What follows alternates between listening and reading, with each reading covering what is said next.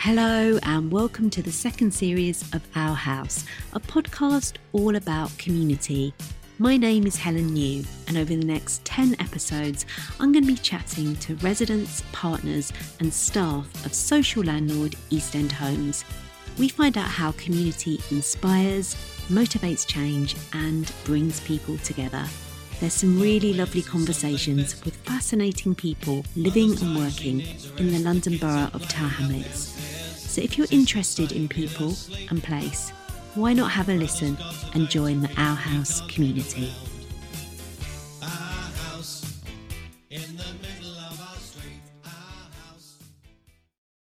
In this episode of Our House, we're talking to one of East End Homes partners and also a sponsor of this podcast. It's Community Fibre, the broadband provider that's focused on creating fast, effective broadband for Londoners at an affordable price. They're also doing some really great work in helping people who are not IT savvy get digitally comfortable. They've been winning quite a few awards along the way for this work, so let's dive in and find out more. Hello and welcome to our house. Today we're with our sponsors, Community Fibre, and we're delighted to have Charlotte Warner with us. Hi Charlotte, how are you doing? Hi, I'm very well, thanks. How are you? Great. It's absolutely beautiful today in It's- East London. It's stunning. Like it's a typical London spring day. We're so pleased you're here. Can you tell us a little bit about Community Fibre, your organisation, and your aims to bring better broadband to Londoners? We're London's fastest 100% full fibre broadband provider. One of our main aims at the moment is we are future proofing London communities by delivering 100% full fibre broadband. One of our main missions is that we believe in a more inclusive future where everyone has access to better broadband. We hope to achieve this by providing fairly priced and fast broadband service that people can rely on. So, a fair priced, fast broadband service that makes things just way more accessible for people. Agree, and it's not just residents that we support now, we've also got our business service as well, so we're not just supporting local residents, we're also supporting local businesses as well.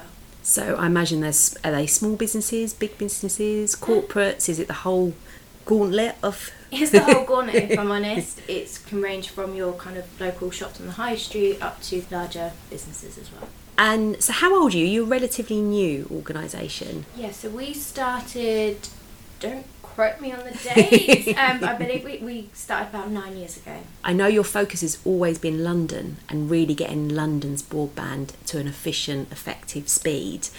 And how many boroughs are you operating in now? So our network coverage extends to 26 London boroughs, which vary from Westminster to over here in Tower Hamlets. We've also got a few of the northern boroughs, so like Barnet, Brent, as well as some of the southern boroughs. Most recently, we've signed up Kingston upon Thames, as well as Sutton, Croydon. Everyone always assumes that London has the fastest, highly effective broadband as a capital city of commerce, mm. but actually, in some areas, the broadband is pretty low and not that good at all. So, within 13 years, you've done pretty well to get across those boroughs and making sure everyone has got access Yeah, to decent agree. stuff. And that's then reflected in our new target, which we set at the start of this year. With our plan, is that we now would like to pass 2.2 million homes and businesses by the end of 2024, which is almost kind of a double of our original target that was set a few years ago. fantastic So there's exciting kind of Yeah. few years ahead for us. And a huge part of your work, it's the as you said, the clues in the name, community fibre, is community. Can you tell us a little bit about that and the work that you do, as well as the physical in putting in the brand new broadband for people, but the work you do to make people familiar with the digital world? One of our main missions is that at Community Fibre we want to empower disadvantaged communities to help them get connected with friends and family as well as like vital online services. Since 2020 with this global pandemic there has been a major shift from everything to go online which has then made it more apparent that there is a digital and social divide within London which actually when you think about it is quite upsetting because like you said London is a major e-commerce hub. It is one of the largest global cities in the world, and yet there is still pockets within London where there is bad connectivity, and we want to bridge that divide because we don't want people missing out, and we don't want anyone to be kind of left behind as the world transitions into more of a digital world. And you've always had that ethos, haven't you? So you've you've been doing work to work alongside communities where people might not be familiar with broadband or a bit daunted by the whole digital world. Can you tell us a little bit more about your digital ambassadors? So as as kind of part of, part of the work that we do, we have what I call our community investment program, which is split into two sections. So this is our digital ambassador program, as well as that we offer um, a free 1000 megabit connection to community spaces across the communities we serve.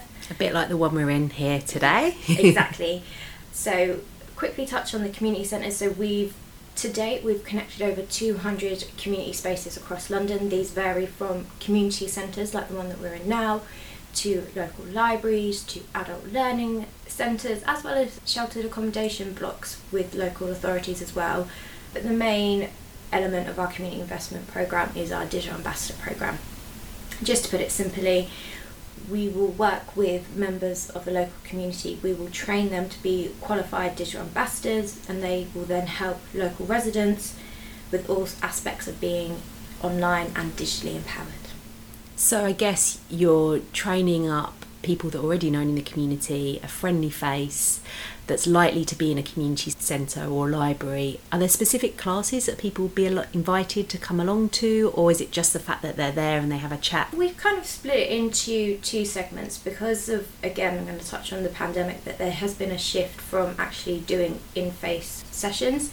So we do a mixture of virtual and um, in person sessions. So the in person sessions would be depending on what the agreement is, we can do local library sessions. So where we will have a digital ambassador go down to a local library, be based there for an hour, two hours, three hours of their day, where they will then have a, essentially a digital drop-in session. So members of the community can either pre-book appointments with the local library, or just drop in, just walk in, and just ask any questions they do have.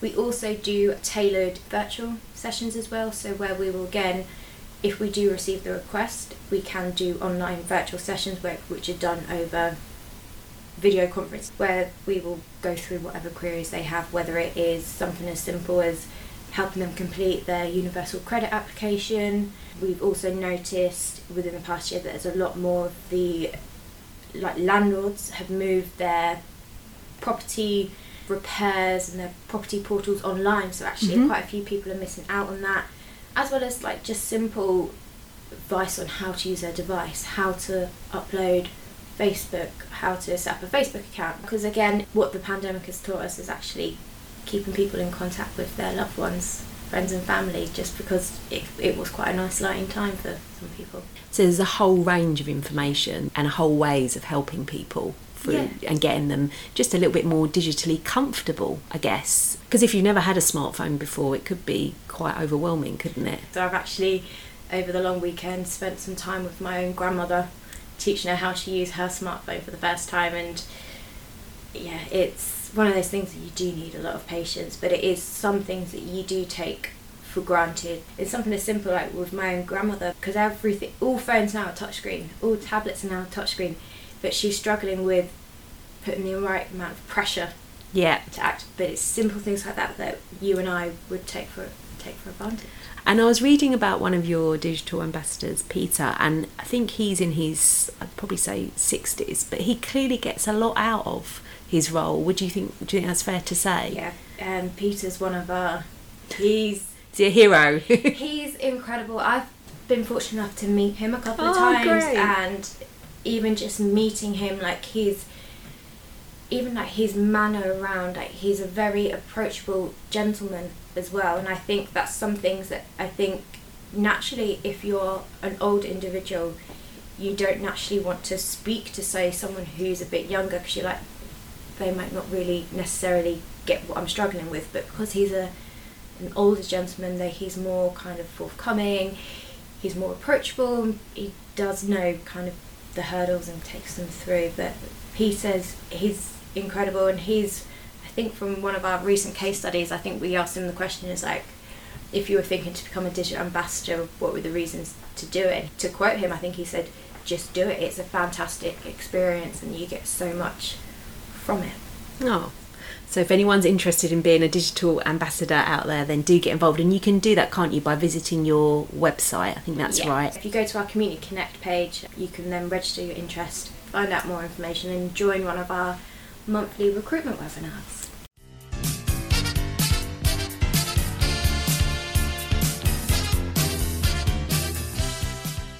So I think we've touched on this a little bit, but I just want to dig a bit deeper in that after COVID, I don't think any one of us that used broadband before then can imagine a world without broadband.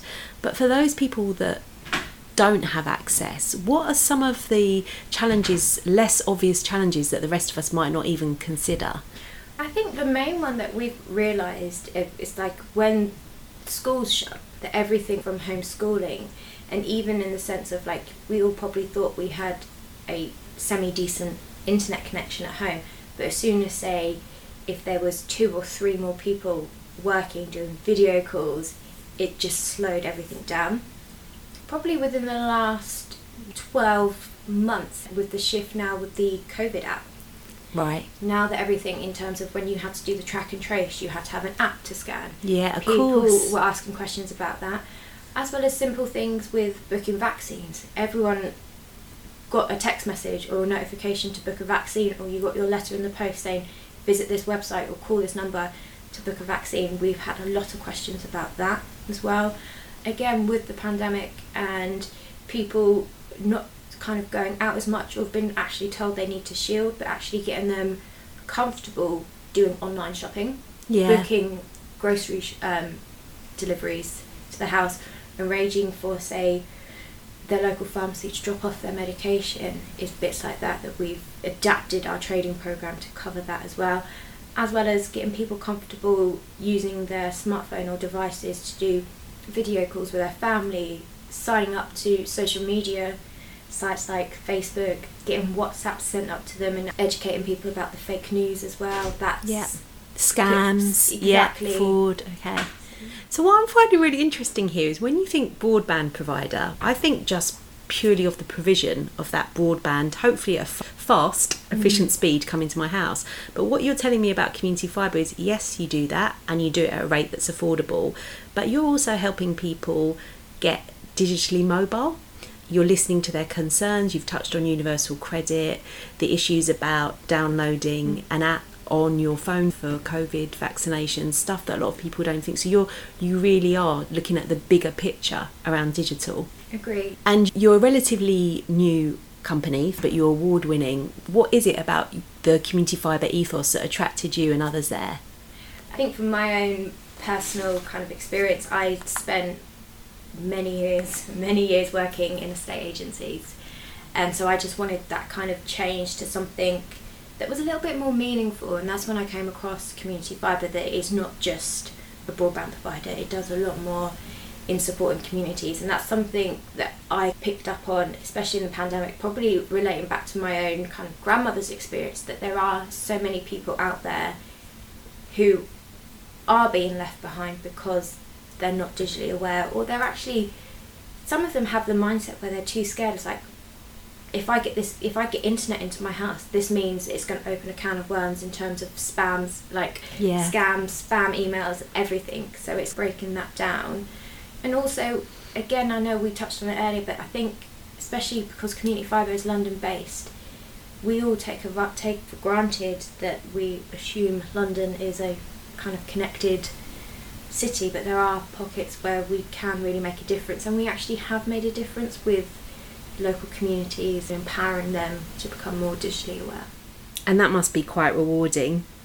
It's it's extremely rewarding. I think it was at the start of this year. I went to one of our library sessions in Westminster, and I just sat there and kind of got in amongst everything, just seeing how the sessions are run, and it was incredible. There was this one gentleman, he came in completely like flustered, didn't know what he was doing. He'd been given a new phone for Christmas. I think we've all probably know that sometimes when we're teaching our own family members that we they can get frustrated, we can get frustrated. Absolutely. just because we've got that level where we're a bit more comfortable and it's that natural you just like why are you not understanding this but i think when you approach like an individual that you don't know that you're not familiar with that you're more comfortable asking the question. And this one guy was with one of our digital ambassadors for the whole two hours, and he set him up with his phone, did the phone update because that's again something I think we all take for granted is actually with smartphones because they're so smart they need regular updates Yeah. which can be quite a scary thing because you sit there and you were always prompted like make sure everything's backed up and you don't want to lose anything but kind of taking him through that getting him set up with an email account then setting him up with whatsapp so he can keep in contact with his um, family abroad So to see that development, to see that person who's clearly able, you know, Yeah. it just frustrated. Like I'm a bit and a bit concerned, and to have that time to work through it all has set them up now, Yeah. really. And we've t- we've talked a little bit about older people getting their heads around digital, but I know that this this isn't age exclusive. There's a, what other kind of people do you see within your um, workshops and training that need a bit more support to get digitally?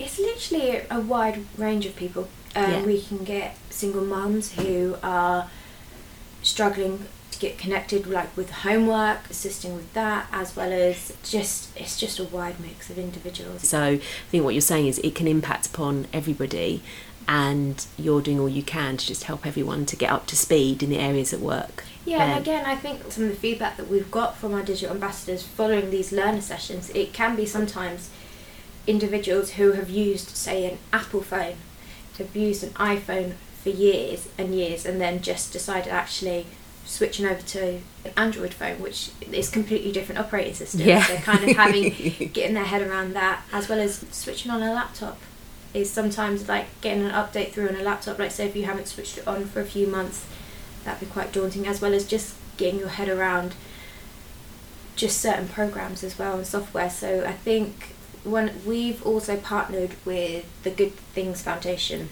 Okay. So on our website we have over 100 courses that anyone can access. So you can access them on our website now. You don't need to be part of our program.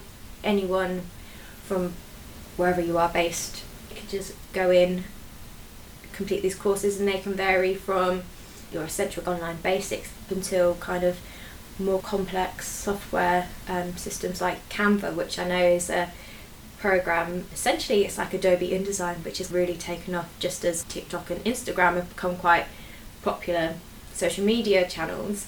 That, you can use this to create your own kind of branding, your photos. But that's brilliant because you mentioned earlier about how you now are supporting, you started off residents, but you've got a business focus. So if you were a small business and you don't have an in house social media support, but you wanted to get your head around Canva, you've got completely free tutorials available on your website for anybody to check in and have a little look. Yeah. you can just go on. Um, it's, it's on our digital skills portal, so there's a range of courses. Again, probably even introduction to social media. I think there's some even some courses on Google as well, so it's all kind of available there.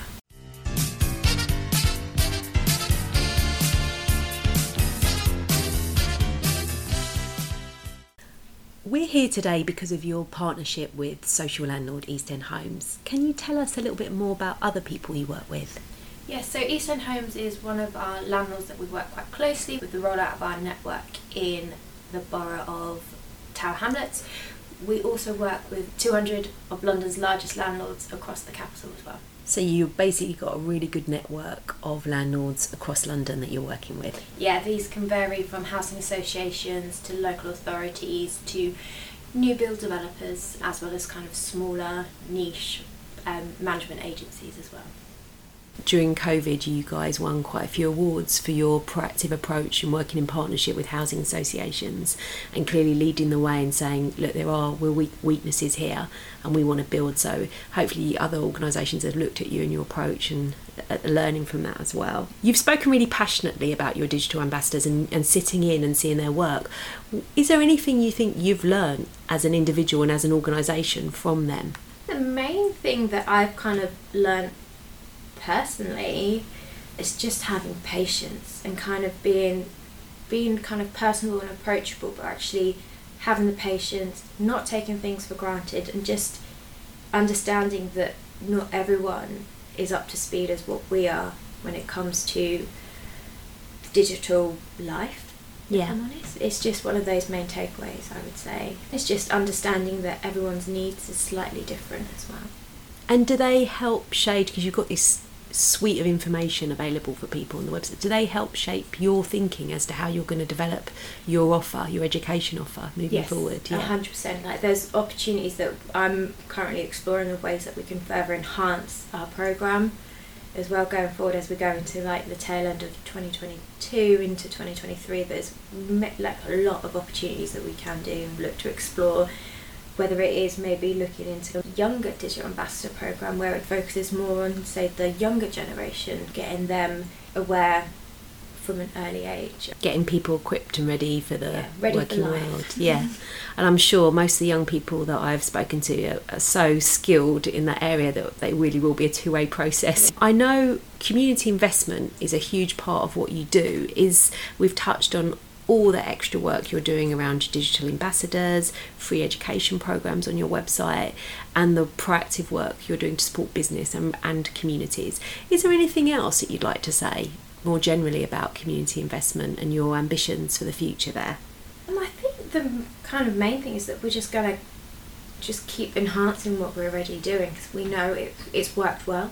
Yeah. It's working incredibly well. Like the work that we do within the communities is imperative. Like we've seen it happen, we've seen the changes, and we just want to keep going and break that digital divide across London and just carry on building doing. on your success. Yeah, building on our success, enhancing the program further, so bringing in kind of new ideas, supporting new quests.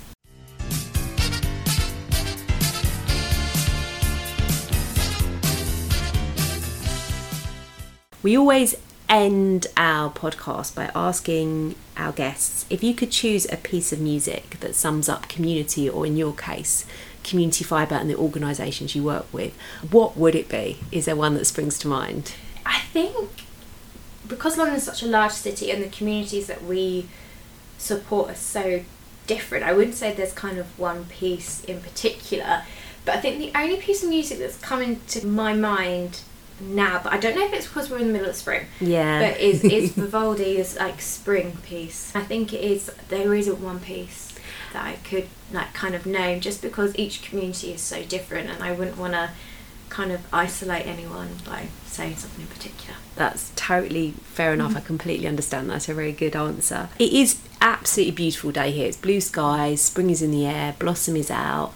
What is it about that piece of music that connects with you and makes you think of community, the one that you've just mentioned? I think it's just when you think of spring, and even when you hear the piece of music, it's all about being together. So it is about bringing local communities together and individuals together with like friends and family, just being like one. I think that pretty much sums up what you were trying to achieve. And it also reflects the kind of obstacles and barriers that people had to overcome during COVID to connect. Agree. So thank you so much for talking to us today. We really appreciated finding out more about Community Fibre and all the on the ground work you're doing to make digital more accessible to everyone. Thank you so much to Charlotte. It's been great to find out about your work, your ambitions for London, and also the role of the digital ambassador in helping us all to get a little bit more digitally savvy. We hope you've enjoyed this episode of Our House. It's been presented by me, Helen New, produced by Michaela Tramfield, and is a series for social landlord East End Homes. See you next time. Mother's tired, she needs a rest. The kids are playing up there.